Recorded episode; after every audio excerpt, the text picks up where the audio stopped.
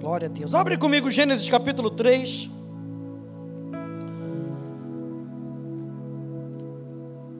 E a gente está falando sobre Cristo, o segundo homem. A gente já viu como o primeiro homem bagunçou tudo, chutou o pau da barraca. E como Jesus veio resgatando tudo, para que o plano de Deus pudesse ser eficaz na nossa vida. Em Gênesis capítulo 3, a gente lê da promessa, a gente leu semana passada, quero só lembrar você. Gênesis capítulo 3, verso 13. Diz então o Senhor Deus disse à mulher: O que, que é isso que você fez? A mulher respondeu: A serpente me enganou e eu comi. Então o Senhor Deus disse à serpente: Por causa do que você fez, você é maldita entre todos os animais domésticos e entre todos os animais selvagens. Você rastejará sobre o seu ventre e comerá, por, comerá pó todos os dias da sua vida. Verso 15: Olha a promessa: Porém, inimizade entre você e a mulher, entre a sua descendência e, a e o descendente dela, este lhe ferirá a cabeça e você lhe ferirá o calcanhar. Ele fala então da promessa de Jesus, o descendente da mulher, o segundo Adão, o último Adão. Abra lá comigo em 1 Coríntios capítulo 15. Olha só como é que o apóstolo Paulo nos mostra Jesus, 1 Coríntios capítulo 15.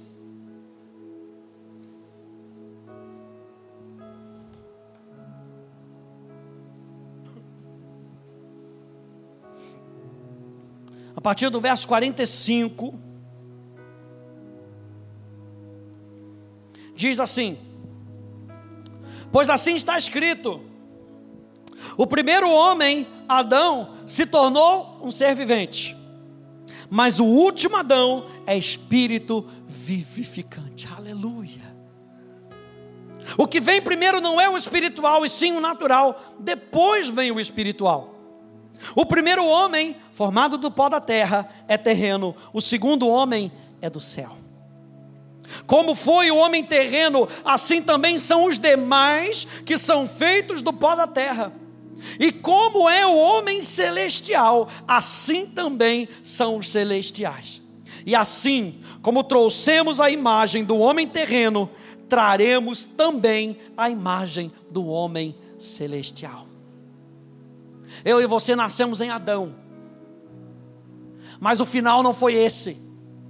Jesus veio como segundo Adão, como último Adão, para que eu e você pudéssemos nascer de Deus.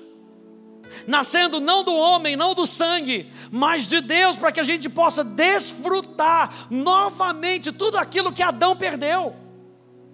E a gente falou que Adão veio como rei, Adão veio como sacerdote, Adão veio como filho, Adão veio na intimidade com seu pai, e Jesus veio resgatando tudo isso. A gente viu semana passada que Jesus veio como rei. Jesus veio trazer o céu para a terra e possibilitar que seres humanos experimentem o coração do Pai. Ele veio para implementar o reino de Deus, que era o que Adão deveria ter feito, não fez, abriu mão. Jesus veio para implementar o reino de Deus, a vontade de Deus, o coração do Pai na terra. Como rei, a gente viu que Jesus quebra o poder e o domínio do pecado na vida do ser humano. Jesus veio para quebrar o poder dessa penalidade que foi imposta a toda a humanidade e nos livrar da pena do pecado, a saber, a morte. Jesus vem como rei e nos resgata da mão do inferno. A gente viu que Jesus veio como sacerdote. O que isso quer dizer? Que o sacerdócio de Jesus é o que nos possibilita a chegarmos a Deus e sermos transformados. E a gente só consegue nos achegar ao Pai se for pela graça. Jesus faz o que a gente não conseguia fazer. E nós vimos na semana passada que a graça significa a misericórdia e o amor ativo de Deus, significa cativante atratividade de Deus, significa a força de Deus para vencer. O favor de Deus que expõe o coração do Pai, a atratividade de Deus que nos puxa para mais perto dele, e não somente isso, a força de Deus para que a gente possa vencer como filhos de Deus nesse mundo. Olha só que interessante, é a qualidade e a demonstração prática de uma disposição favorável para com alguém. É a bondade livre, espontânea e absoluta de Deus para com os homens. É, portanto, uma atividade pessoal, Deus operando em amor para com as pessoas. Nós vimos isso semana passada, essas definições da graça. E hoje, a gente vai terminar esses pontos, lembrando que Jesus veio como rei, Jesus veio como sacerdote, Jesus veio como filho. Abra lá em Mateus capítulo 16, por favor. Mateus capítulo 16, só para lembrar você. O que que Jesus vem resgatar para mim e para você? Mateus capítulo 16.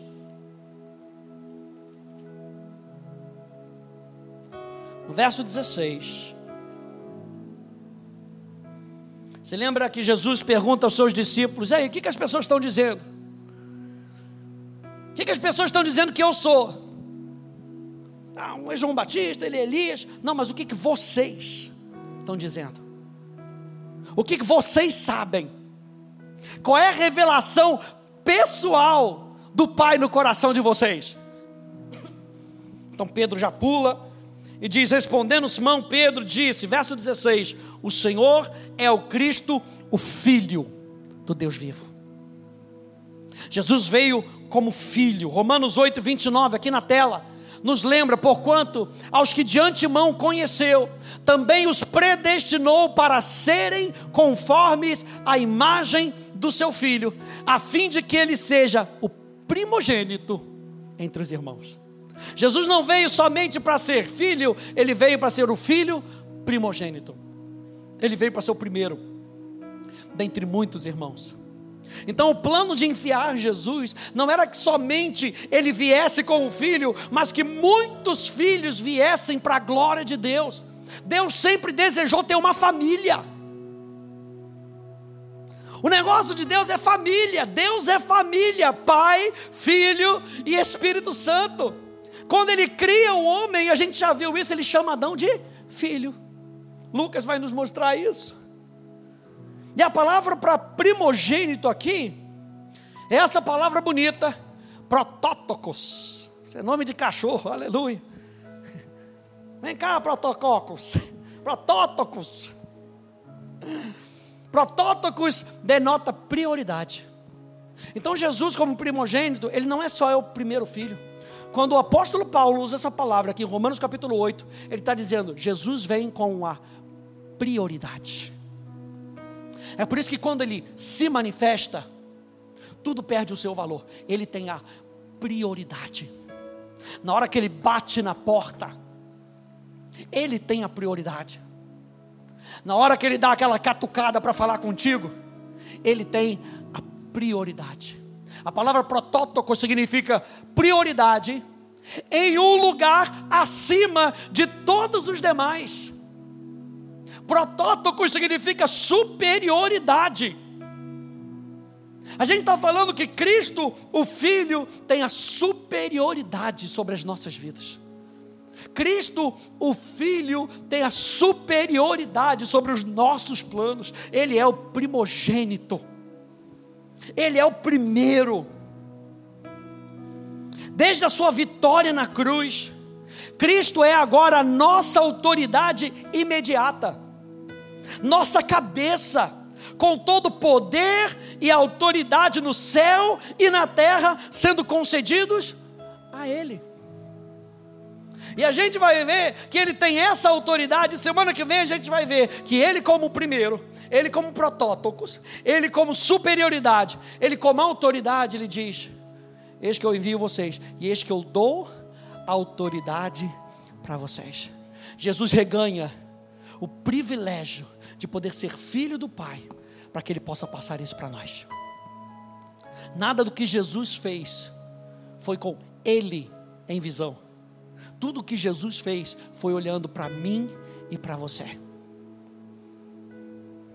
Então, o Novo Testamento descreve Cristo como primogênito várias vezes. Ele é o primogênito entre muitos irmãos. Ele é o primogênito da criação, ou o primogênito de toda criatura. O primogênito de Deus no mundo, o primogênito dentre os mortos. Como primogênito, e quando você olha, por exemplo, para Jacó e Esaú, ou Esaú e Jacó, Esaú era o primogênito. Lembra que a gente falou que Adão abriu mão da sua primogenitura? Adão abriu mão da sua filiação. Esaú abriu mão da sua primogenitura. E como primogênito, quando a gente entende um pouquinho dessa cultura na, na no, no Velho Testamento, a gente vê que o primogênito ele tinha um status maior ele tinha herança dobrada em cima de todos os outros filhos. Como primogênito, Jesus então é o cabeça do corpo da igreja. Isso quer dizer que a igreja pertence a Jesus. Como primogênito, Jesus é herdeiro do Pai. E aí, como herdeiro do Pai, a Bíblia diz que ele nos faz co-herdeiros com Cristo. Acabei de falar para você, tudo que Jesus conquistou na cruz é por mim e por você. Ele se torna herdeiro para que eu e você possamos ser co-herdeiros com Cristo. Ele distribui, meu Deus, ele distribui o que é dele para mim e para você. Então, tudo aquilo que ele conquistou na cruz, do, na cruz do Calvário é por sua causa, é por causa da sua família, é por causa daquela sua tia que você tem orado, aleluia. primogênito, como primogênito, Jesus é o príncipe dos reis da terra. E Apocalipse vai mostrar Jesus, a gente viu semana passada, que ele é rei dos reis e senhor dos senhores. Ele é rei dos reis e senhor dos senhores. Então o que, Jesus veio para resgatar? Ele veio para resgatar para a gente o direito da gente governar mais uma vez, mas não de qualquer maneira, governar como filhos. E aí volta o filho pródigo e ele bota um anel no dedo. Anel símbolo de autoridade. Vem governar de novo as coisas do teu pai. Salmo 89, verso 27 até o verso 29 nos lembra: Por isso farei dele o meu primogênito, um salmo messiânico, o mais elevado entre os reis da terra. Conservarei para sempre a minha bondade para com ele e lhe confirmarei a minha aliança. Farei durar para sempre a sua descendência. E o seu trono ficará firme enquanto o céu existir. O que, que essa parte, enquanto o céu existir, está dizendo? para a eternidade inteira. Jesus é Rei. Meu Deus. Hebreus capítulo 2, no verso 10, nos lembra porque convinha que Deus, por causa de quem e por meio de quem todas as coisas existem, conduzindo muitos filhos à glória. Aperfeiçoasse por meio de sofrimentos o autor da salvação deles. A glória aqui essa palavra glória, doxa, refere-se ao privilégio de sermos conforme a imagem e semelhança do Filho. Privilégio, conduzindo muitos filhos ao privilégio de serem imagem e semelhança. Você lembra lá no Salmo 8, no verso 5, falando de Adão, que de glória e honra o coroastes. E Jesus, o que, que ele veio fazer? Conduzir muitos filhos à glória que Adão tinha perdido a glória de filho, ao privilégio de ser chamado filho de Deus. João capítulo 1, verso 12. todos quantos, pois, o receberam, deu-lhes o poder de serem feitos filhos de Deus, a saber, os que creem no seu nome.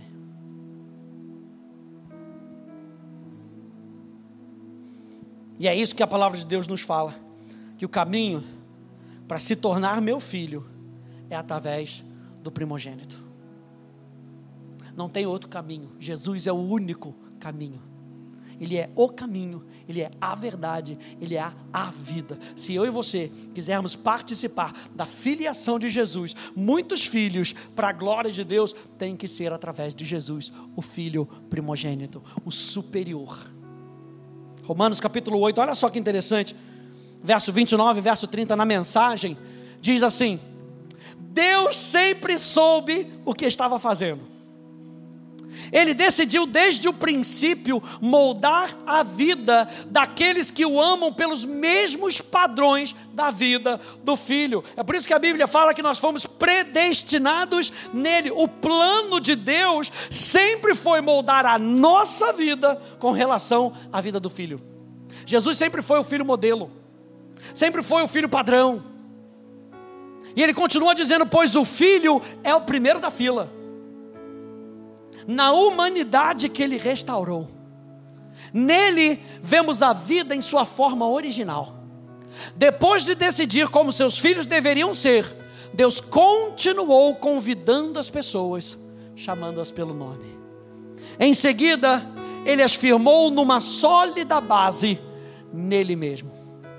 Após ter feito tudo isso, ele permanece com essas pessoas até o fim, concluindo gloriosamente o que havia iniciado. Aquele que começou a boa obra em nós há de completá-la até o dia de Cristo Jesus.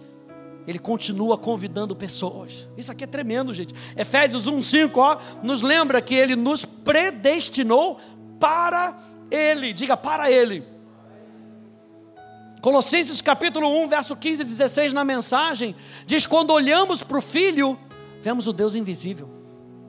Olhamos para o Filho e vemos o propósito original de Deus em toda a criação. Quando a gente olha para o Filho como rei, quando a gente olha para o Filho como sacerdote, a gente vê o que Deus esperava de Adão, o que Deus estava capacitando Adão para ser. Pois tudo, absolutamente tudo, acima e abaixo, visível e invisível, e todas as hierarquias dos anjos, tudo começou nele e nele encontra propósito. É através do Filho de Jesus que somos feitos filhos de Deus.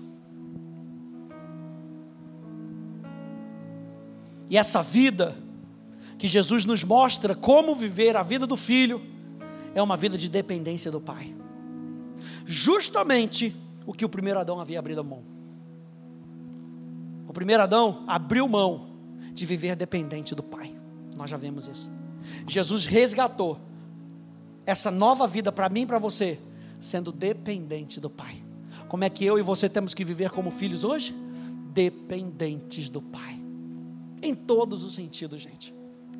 Por fim, Número 4.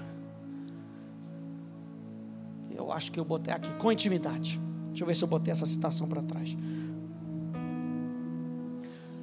Número 4.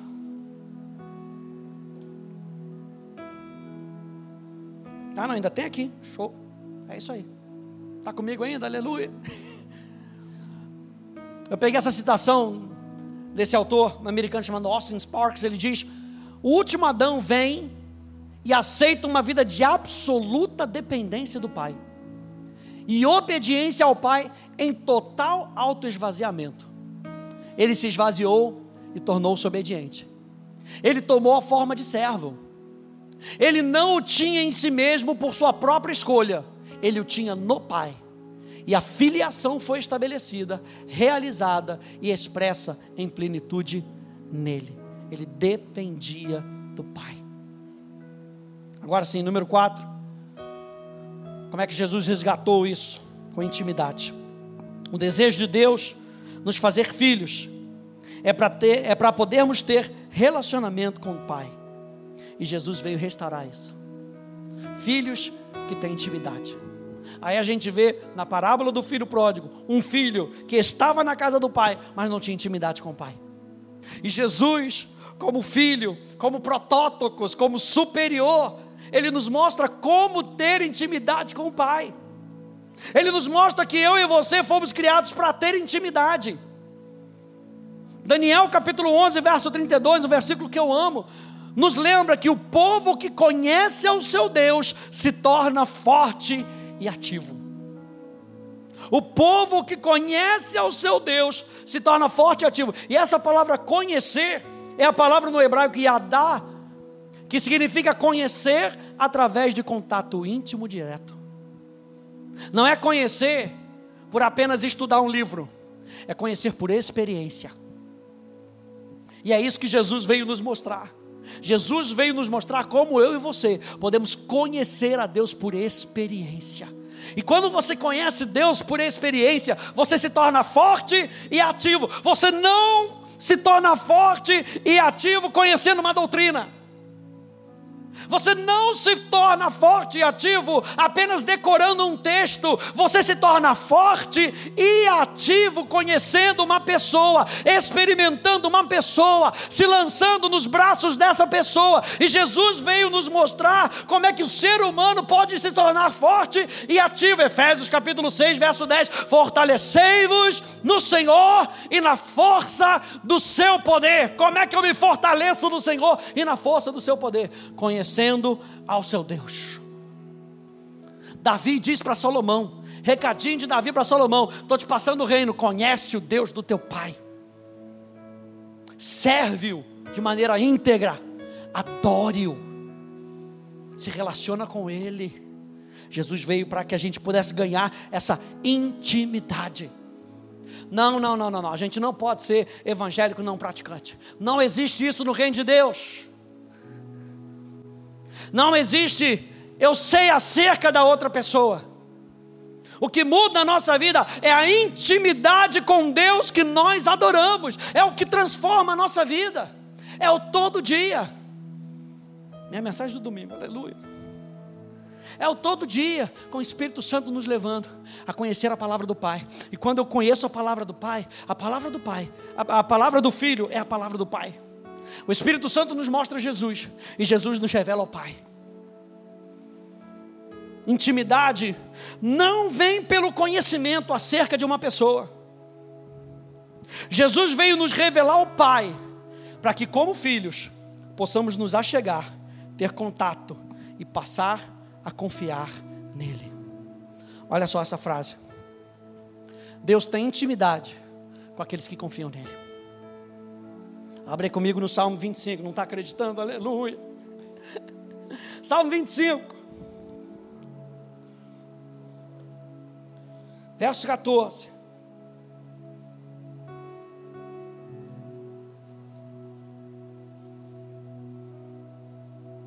Por isso que o apóstolo Paulo fala lá: se vocês vivem no Espírito, andem no Espírito. Se a sua existência está nas coisas sobrenaturais, então comece a praticar esse relacionamento. Salmos 25, verso 14 diz: O Senhor confia o seu segredo aos que o temem. Ou em outras versões, a intimidade do Senhor é para aqueles que o temem. O que é temer a Deus? É respeitar a Deus. E a gente respeita a Deus confiando nele. Tem gente que não tem nem relacionamento com Deus. Mas quando passa na frente de uma igreja, eu me lembro uma vez, lá na Academia da Fé, a gente estava ah, assim na porta, assim, a pessoa viu, estava passando, passou para frente da igreja, olhou que era a igreja, ela viu que era a igreja, fez o sinal da cruz. Mas o mesmo sinal da cruz que faz para frente da igreja é o mesmo sinal da cruz que faz na frente do cemitério. Fique longe de mim. Mas quando volta para casa, a minha pergunta é: isso faz parte do meu coração? Faz parte da minha vida? A gente aprende a honrar de maneira tão religiosa que a gente esquece de ir até Ele para ter vida. João capítulo 5, verso 40. Ei, vocês estão estudando essa palavra, nós vimos no domingo passado. Vocês estão estudando a palavra, porque nela vocês julgam que vocês têm vida eterna. E vida eterna é conhecer a Deus. Está muito bom, é isso mesmo. Essas palavras falam de mim. Mas as palavras que falam dele têm que nos levar para o braço dele. E ele diz: vocês não vêm para mim para ter vida eterna. A vida eterna está nele. Quer conhecer a Deus? É através do Filho. Quer conhecer o Filho? Só através do Espírito Santo. A intimidade de Jesus com o Pai estabeleceu o padrão para que nós pudéssemos seguir. Lucas capítulo 5, vai lá comigo, Lucas capítulo 5.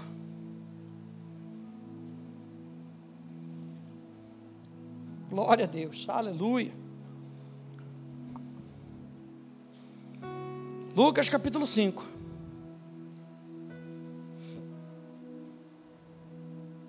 Verso 15.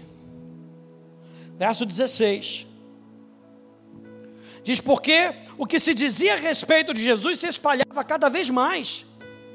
E grandes multidões afluíam para o ouvir e para serem curadas das suas enfermidades. Se Jesus tivesse a sua mentalidade no trabalho, era o que ele queria mais. Opa, mais um culto aqui para curar as pessoas, maravilha. Mais outro culto aqui para a gente poder, mais outro culto. Jesus andava no equilíbrio. Verso 16: Jesus, porém, se retirava para lugares solitários e descansava. Era isso aí que dizia?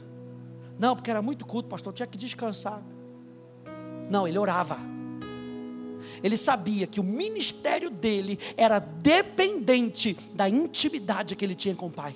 Jesus era tão equilibrado que tinha hora para orar, e ele passava várias horas em oração para poder ministrar para as outras pessoas, para poder ter o que dar para as outras pessoas. Jesus se enchia da vontade do Pai para poder cumprir a vontade do Pai, com intimidade. Onde é que eu e você vamos descobrir a vontade do Pai? Quando nós gastarmos tempo em intimidade com Ele. E nós gastamos tempo em intimidade com Ele em oração para ouvir a Sua voz, cuja base é a palavra de Deus. Não tem como, não tem como fugir, gente. Não tem como fugir. A base para a gente conhecer a Deus é a palavra de Deus. Não tente reinventar a roda. É a palavra de Deus. A Bíblia é a palavra de Deus. O propósito máximo da intimidade não é apenas revelação. Preste atenção nisso. O propósito máximo da intimidade não é apenas revelação. Quando você tem intimidade, você tem revelação. Quem diz amém a isso? Número dois, quando você tem intimidade, você tem revelação, e você começa a gastar tempo com aquilo que Deus vai te falando, você tem transformação. Contemplando, como por um espelho, a glória do Senhor, somos transformados de glória em glória, a saber, pelo seu Espírito. Mas o propósito final, pasmem, boca aberta agora, pega o queixo lá embaixo, não é a sua transformação. O propósito final de nós termos intimidade com Deus é, chama-se glorificação. Ou seja, é Deus recebendo toda a honra e toda a glória pela transformação da sua vida por conta da revelação que ele colocou no seu coração. Então ele começa e ele recebe toda a glória. Ele inicia e ele recebe toda a honra. E ele recebe como? Através da nossa vida transformada. Através de eu saber quem eu sou em Cristo Jesus e não deixar o inferno fazer bagunça na minha vida, e não deixar o inferno fazer ah, ah, qualquer coisa, porque eu só me abri, pastor, não estava atento. Estava conversando com o Fernando lá atrás isso. Falei, gente, nesses últimos dias, o que a gente tem que crescer na sensibilidade das coisas do Espírito. A gente tem que crescer na sensibilidade. A gente sempre fala aqui na arte, se o inferno não consegue te parar, ele te acelera. Ele só quer que você saia do propósito. Porque se você parar, vai deixando cada vez mais para trás, ah, não vou mais não, ah, daqui a pouco eu não vou mais não. Ou então ele acelera ao ponto de você não saber fazer a curva. Quando Deus fala assim, faz a curva para a direita, você já acelerou muito, perdeu o controle de carro, sai com a traseira, cai no barranco. A gente tem que sempre andar com a sensibilidade do Espírito. E como é que a gente ganha sensibilidade no Espírito? Aliás, eu tenho uma série que eu botei lá no blog chamada Rios do Espírito. E eu falo sobre sensibilidade no Espírito. Eu e você precisamos de sensibilidade. Se eu e você vamos andar em intimidade, intimidade vai trazer para a gente sensibilidade no Espírito. É aquele negócio que a gente estava falando, só no olhar de Jesus você já sabe. Quando você gasta tempo com outra pessoa, você sabe que a piadinha que você fez não deu certo. Aleluia. Que a dancinha que você fez logo que acordou não deu, não agradou o público alvo. Aleluia. Sensibilidade. A glória sendo dada a quem de direito. Eu acho interessante que essa intimidade, gente, faz com que a gente perceba o que está no coração de Deus e passe para as outras pessoas. Está aí o ministério profético, está aí o dom da profecia. Não dá para a gente ser profeta ou ter uma palavra profética para uma outra pessoa e a gente não gastar tempo ouvindo da onde vem a direção.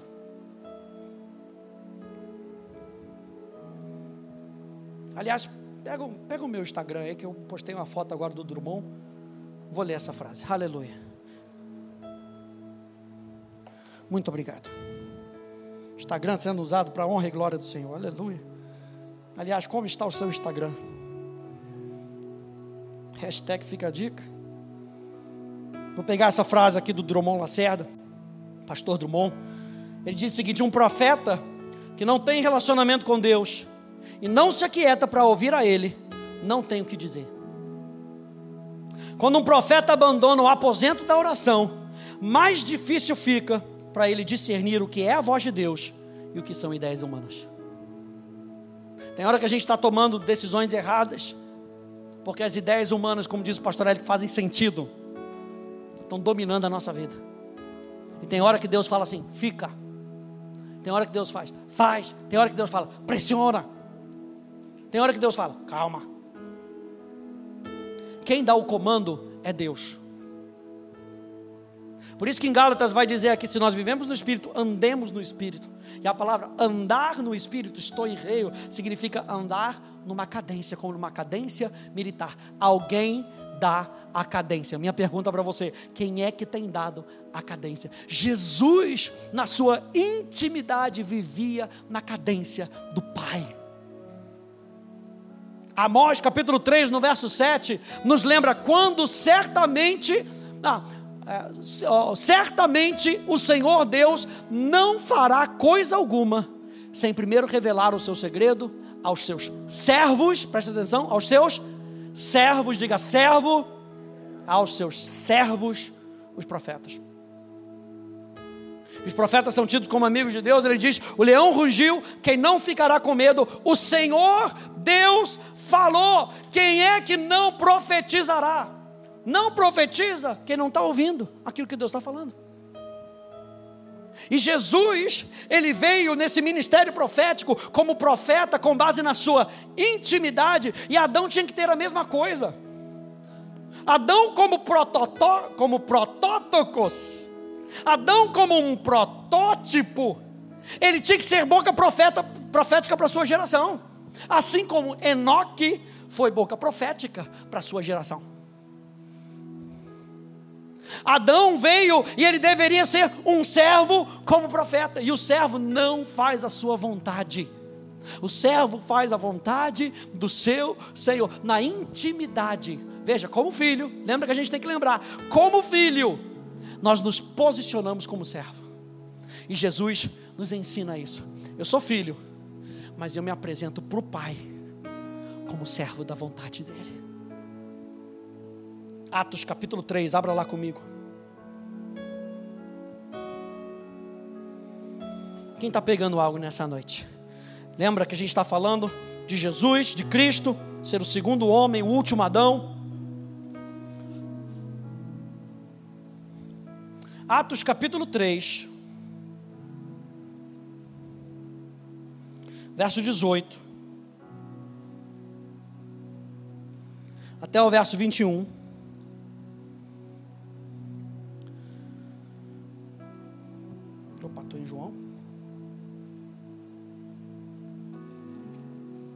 Atos capítulo 3, verso 18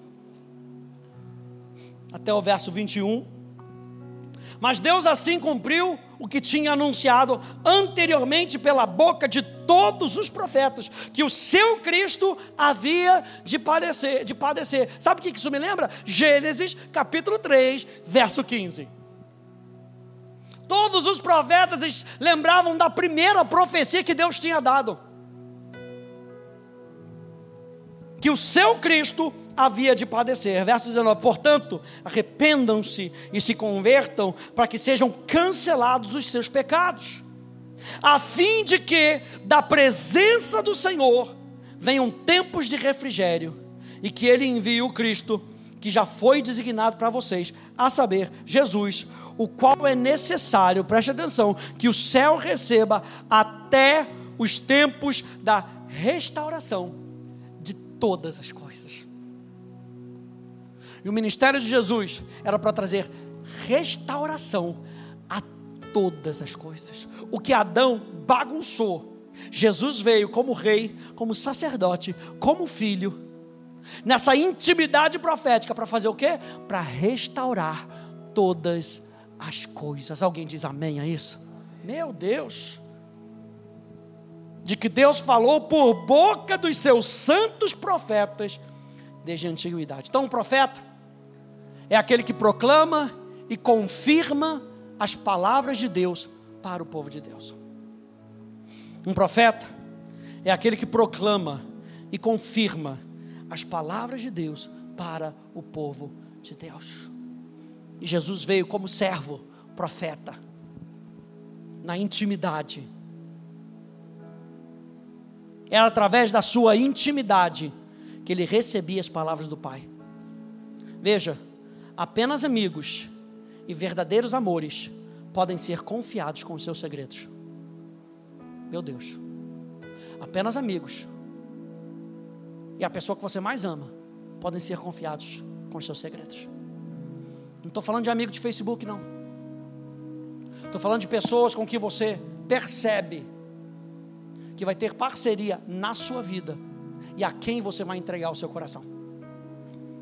A essas pessoas você pode confiar os seus segredos. E Jesus estava nos mostrando através da intimidade que ele era amigo de Deus, que ele era amado pelo Pai.